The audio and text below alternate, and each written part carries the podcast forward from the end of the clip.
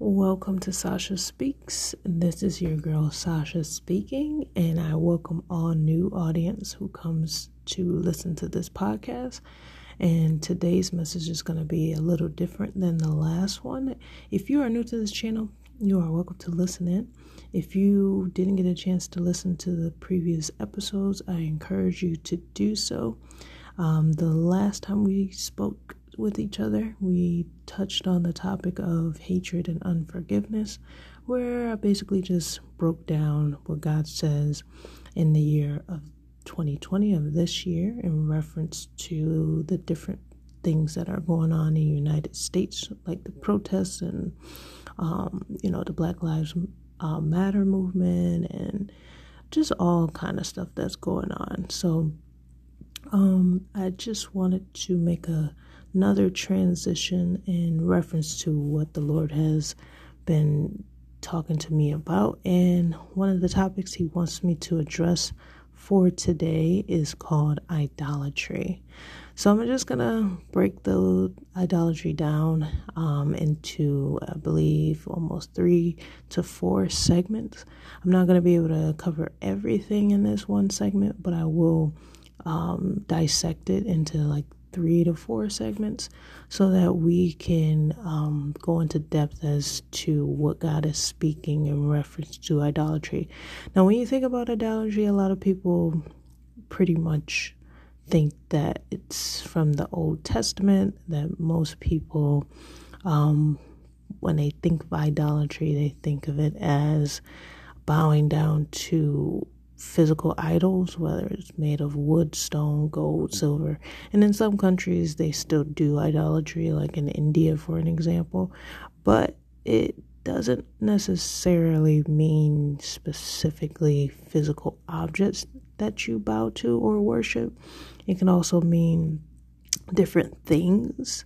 Um, to give you an example, it could be uh, whatever you make as a first priority in your life if that one thing that you do or partake in, um, if you basically put that one thing in your life and prioritize that one thing above God, uh, that is considered as idolatry. So, for an example, if you say like sports or something, like some people really, really like sports, and then there's some people who like worship sports, like every single day they live and breathe sports.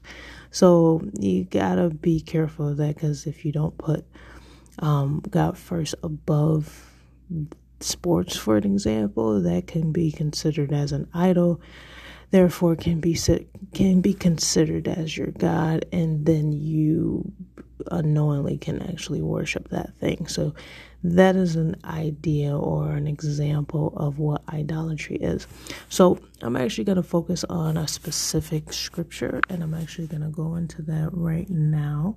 So the one particular scripture that i'm going to um, base all the segments on is referring to Colossians chapter 3, verses 5, which reads, Put to death, therefore, whatever belongs to your earthly nature, which is sexual morality, impurity, lust, evil desires, and greed, which is idolatry. So, if you think about it, I'm just gonna focus on mostly sexual morality. So, sexual morality will be the main focus. Um, so we all know sexual morality is self-explanatory. Um, most people know it to be translated into fornication, um, or what we all know as sex. Now, sex was created by God, where He says that He created the male and the female for populating the earth. He also designed it to feel good, but He basically designed sex to be expressed with one spouse in marriage. So I want you to actually keep in mind that marriage is not just um, unity with one person by law. Most of you, we all know, like in society, marriage is one of those things. It's like, oh yeah, once you get married, you sign this contract in law, by law, that you will be with this person for the rest of your life. So that's on earth. But when you think in the spiritual aspect of it, marriage is also a, a, a bond spiritually between your spy, spouse, but most people don't really think of it that way. But it really is a spiritual um, aspect to it. So I'm going to go a little bit deeper into it. So if you think about it, God didn't create sex just for pleasure. He did. That was the main reason why he did. But he also created sex to be for a holy and spiritual union. So if you actually get a chance to um, take a look at Mark chapter 10, um, verses 6 through 9, and I'm actually going to read a little bit into it, and it basically just says this. But from the beginning of creation, God created them, male and female. For this cause shall a man leave his father and mother and cleave to his wife, and they two shall become one flesh. So, this means that once you join yourself with someone sexually, you basically become one with that person, not only physically, but spiritually. That is why it is so important for you to know that God doesn't want you just sleeping with just anyone or everyone. Um, and some people might think of it not as, you know, you might not think of it as a big deal because, you know, that's what you need. You have a certain desire, you want to fulfill the desire. Once you fulfill it, you're done. But in God's eyes, He sees it on a deeper level. And that's why I'm here to give you that aspect. So He also, the Lord doesn't also, He also doesn't want you to control or be controlled by your uh, sexual desires either. And I know that's a tough thing to to talk about because um, a lot of us we deal with those desires, and it's a basic it's a basic need of what we need in our in our lives. Um, so it's kind of hard to really you know, talk about something like this in, in reference to God. Because when you think about God, you just think of God as God. And when you think about sex, you think of sex as sex. And you're like, ah, don't mix the two. I don't want to think about it. No, I don't want to talk about it. But it is important to talk about because when you think about it in the church, they don't they don't really talk about it. And then you have people in church who, you know, you deal with this or they struggle in this aspect of their lives and they need help, but they don't feel comfortable talking to their pastor or they don't feel comfortable talking to members of the church because they feel like they should feel ashamed or maybe they feel uncomfortable because it's like, eh, this is one of the things we shouldn't talk about. But if you are a believer in Christ, it, this is the most important thing you should talk about because a lot of us deal and struggle in this area. And if we don't have someone to basically hold us accountable or at least someone to talk to about it to give get advice we're going to continue to struggle in this area. So it is important to talk about it even though the church decides not to talk about it. Um, but i'm here to talk about it. So uh, to try to give you some insight on hopefully to help you on what to do. But um, i'm actually just gonna go into another scripture to try to give you a deeper aspect of it. And then from there, I can try to help you to see um, if you need help in this area. Or if you don't, maybe you just had, you needed some insight about this area, or maybe you just wanted to know, or maybe you're just curious about it. It doesn't really matter either way but I just feel like the Lord wants me to pinpoint um, this specific um, thing that we need to talk about in the body of Christ. So, if you actually transition and go to uh, First Corinthians chapter six, this is Paul speaking to the Corinthian church um, in reference to sexual immorality. So, if you think about it, all the way back in biblical times, even back then, they dealt with this situation, and people in, in people who were believers in Christ dealt with this situation and they also struggled in this area too. So that is why Paul is talking about it. So it just goes to show like this is nothing new under the sun. This is this is something that you shouldn't be ashamed of. This is something you shouldn't feel bad about. This is just something that it's a part of life and Paul in the Bible, he talks about it. He talks about the importance of sexual uh, purity and how important it is to God to pretty much um, abstain from certain things. Now, um, I encourage you to read the entire chapter to get the um, the context of what he's saying, because I don't want to just pinpoint specifics of what he says and then you don't get the whole concept of what he's saying as a whole. So I encourage you to read the whole chapter. So when we go into it, he basically is saying to the church, the Corinthian church, that they should um, abstain from sexual immorality and basically stay pure in Christ. Um, and uh, when you think about it, you got to go all the way back into the beginning of time. Um, and sexual sin has, it's nothing new, like I said, but it all goes based back to sin. And when you think about sin itself, it actually, and we all know this, it entered into the world when Adam and Eve ate from the tree of knowledge of good and evil, right? So once this happens, sin, or aka rebellion against God, spread into all humanity. Um, and you see it today. Um, but when you think about it, before they ate from the tree, they only knew what God told them. But once they actually disobeyed God, their act of rebellion separated them from God. So when you think about uh, sexual immorality, is basically sin because it's sex outside of wedlock. And when you commit this sin, you basically are separating your relationship between you and God. So, because of that, God addresses this issue um, through Paul to the church in reference to, you know, this sin because he wants he wants the body of Christ to be one with Christ. He doesn't want to have people in the church who's committing a sin and then creating a barrier between them and God. Um, and keep in mind, you can talk to God directly. You don't have to go to the pastor. You don't have to go to members of the church just to connect to God. You can go directly to God. He is the source. It is only because Jesus was the middleman. And when he died on the cross, that destroyed the barrier.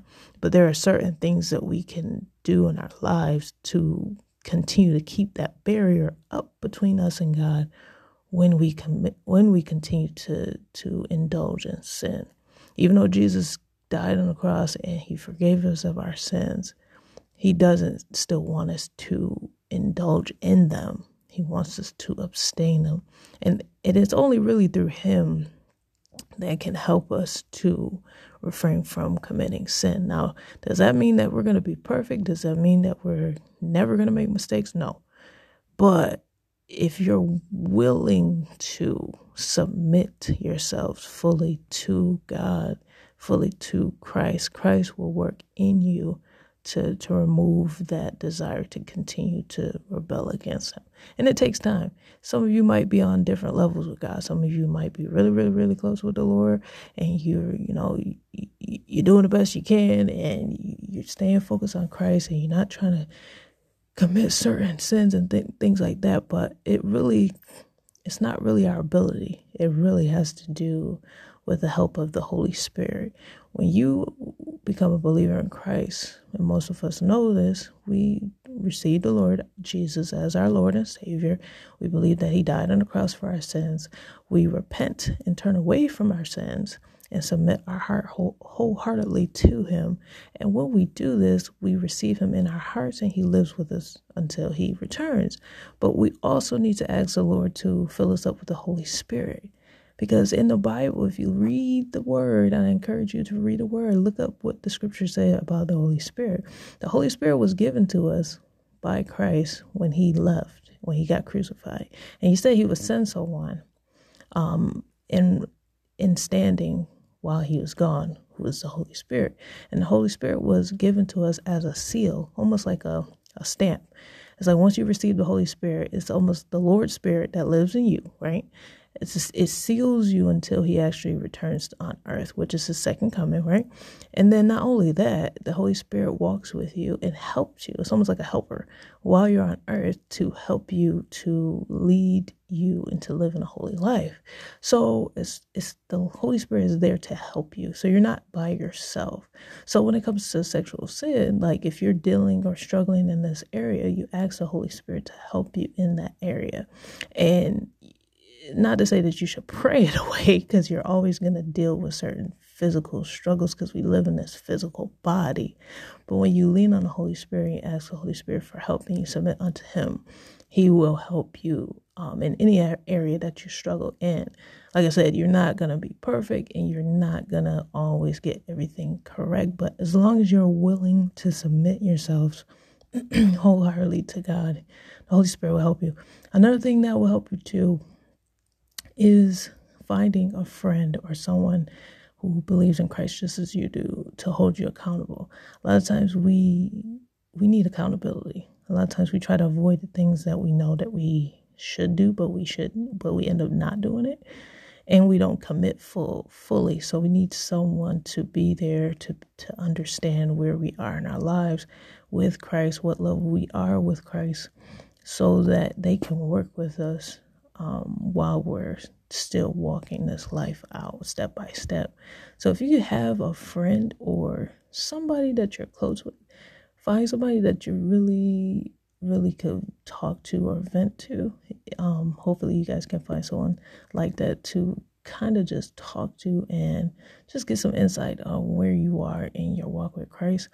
And just be honest with them. Don't be ashamed to tell them like where you're at because at the end of the day, everybody has to live their life and everybody has to walk this this this walk of faith out with with Jesus. And Jesus understands like he's not he's not going to condemn you but he he he does correct us. And as a loving father he he cares about us and he wants the best for us. So he's gonna he's gonna correct you and he's gonna turn you in the right direction but you have to be willing like you he's not going to force you either. Like if you doesn't if you don't want to listen to god if you don't want to submit to the holy spirit if you don't want to go by the lord's leading based on what his word says that's really up to you. You he gave us free will in the beginning of time so we have the power of choice. That's the thing. He won't force himself on you. But if you are if you want to make a change and you know that you need to make a change in this area God will be there for you He's willing to help you. So I hope that gives you some aspect of what, you know, what you actually need because I know a lot of us struggle in this area in our lives and a lot of us are either single some are married. Some people might be out here and you might be married. And then there's a lot of people out here who are single and they're just asking a question like, well, I'm single. I don't have anybody. How am I supposed to focus on the Lord when I have these desires and I'm trying to do the best I can, but I don't I don't know which way to turn. Well, just to let you know you are not alone in this aspect. Like you are not alone. Trust me. You are not alone. Like the church might not tell you this, the pastor might not tell you, the deacon might not tell you, whoever is in the church might not tell you, but I'm here to tell you that you are not alone. Like you have someone here who wants to support you and be there by your side to walk you step by step. So hopefully this helps you in this aspect. Um, and the best analogy that I can give to give you an idea of how important it is to take to stay sexually pure. If you look I'm just going to specify.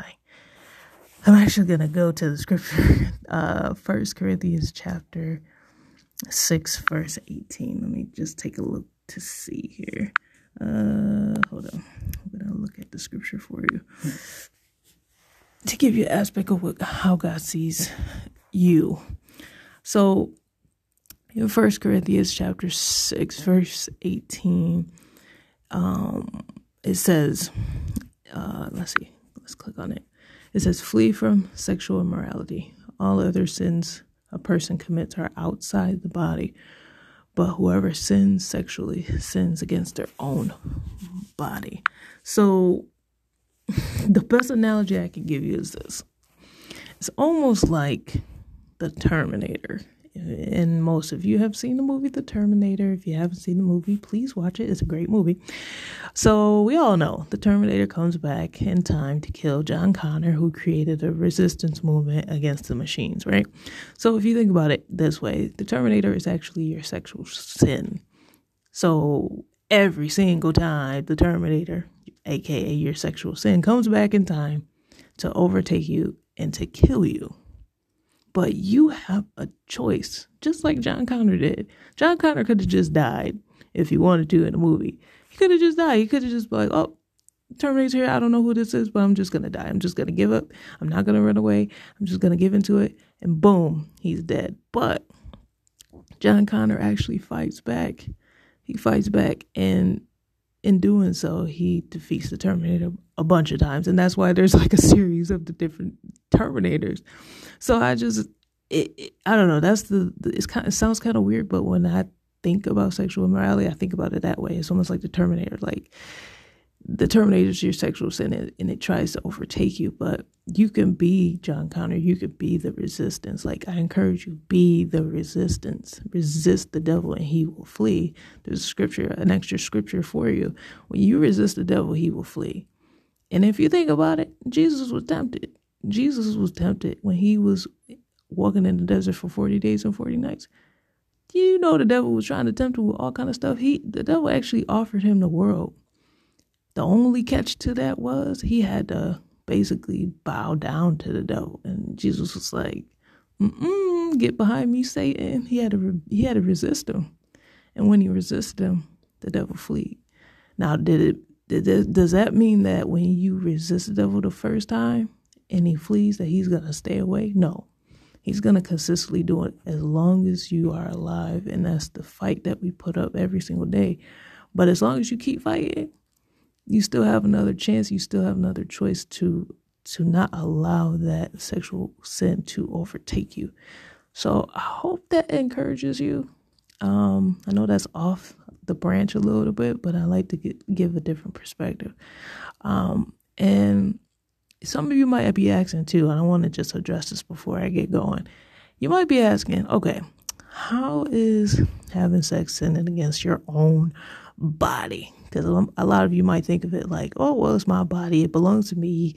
I can do whatever I want. And yeah, you can. That's that's true. You you you know you do you do actually have your body, and that is yours to do what you want with it, because God created you and all that. But in a way, it actually that's kind of like you're playing into Satan's plan for you too, because the Satan wants you to keep believing that so that he can kind of have control over your sexual desires. Almost like he tries to manipulate you to think like you have everything under control when you really don't.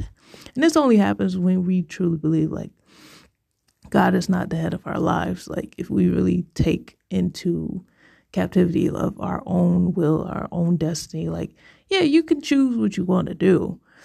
But depending on what kind of choices you make, it leads down certain paths and there's certain consequences that come with it.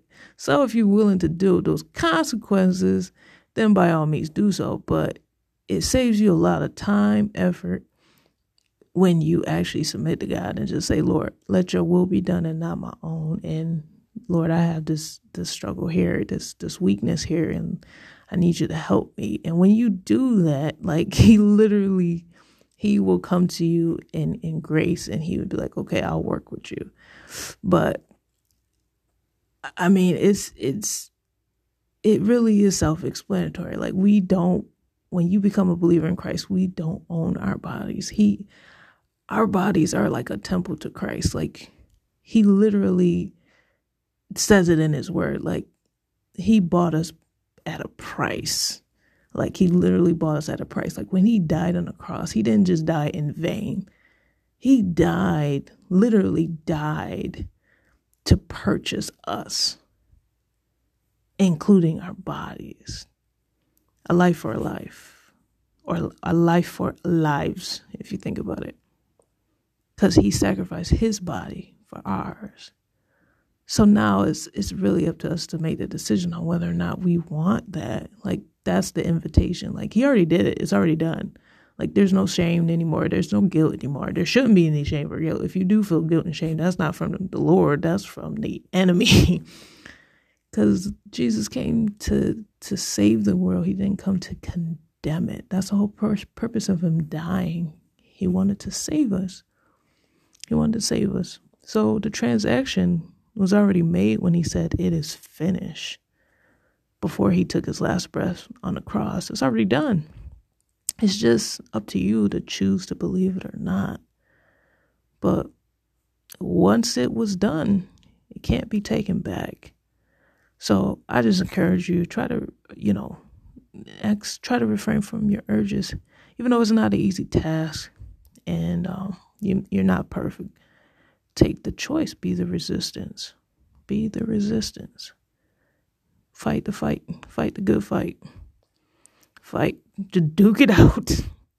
I'm telling you, if you choose to, to fight it out, you're not alone in the fight. God will fight your battles for you. He promises to do that.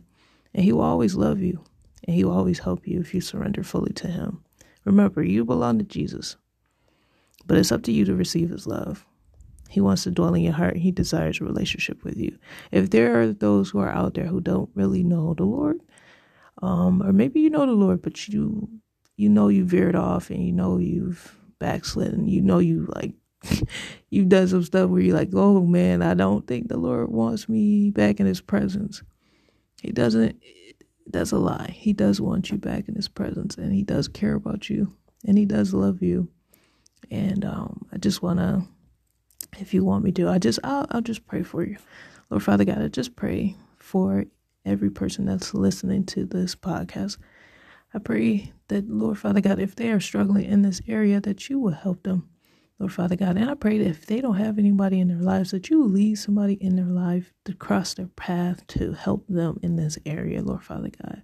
And if they have nobody, Lord Father God, I stand in the gap and interceding on their behalf that you would help them to surrender this weakness to you, Lord Father God, that you would help them as they surrender their hearts at this moment, as they surrender their minds at this moment, as they give their life to you, Lord Father God. Once again, and their heart fully to you once again, that you will fill their hearts with love and forgiveness, Lord Father God, that you will come to them and surround them, Lord God, with your grace, with your kindness, Lord Father God, and that you will help them in this struggle that they are facing, Lord Father God. Hmm. It is not easy, Lord God. We know this.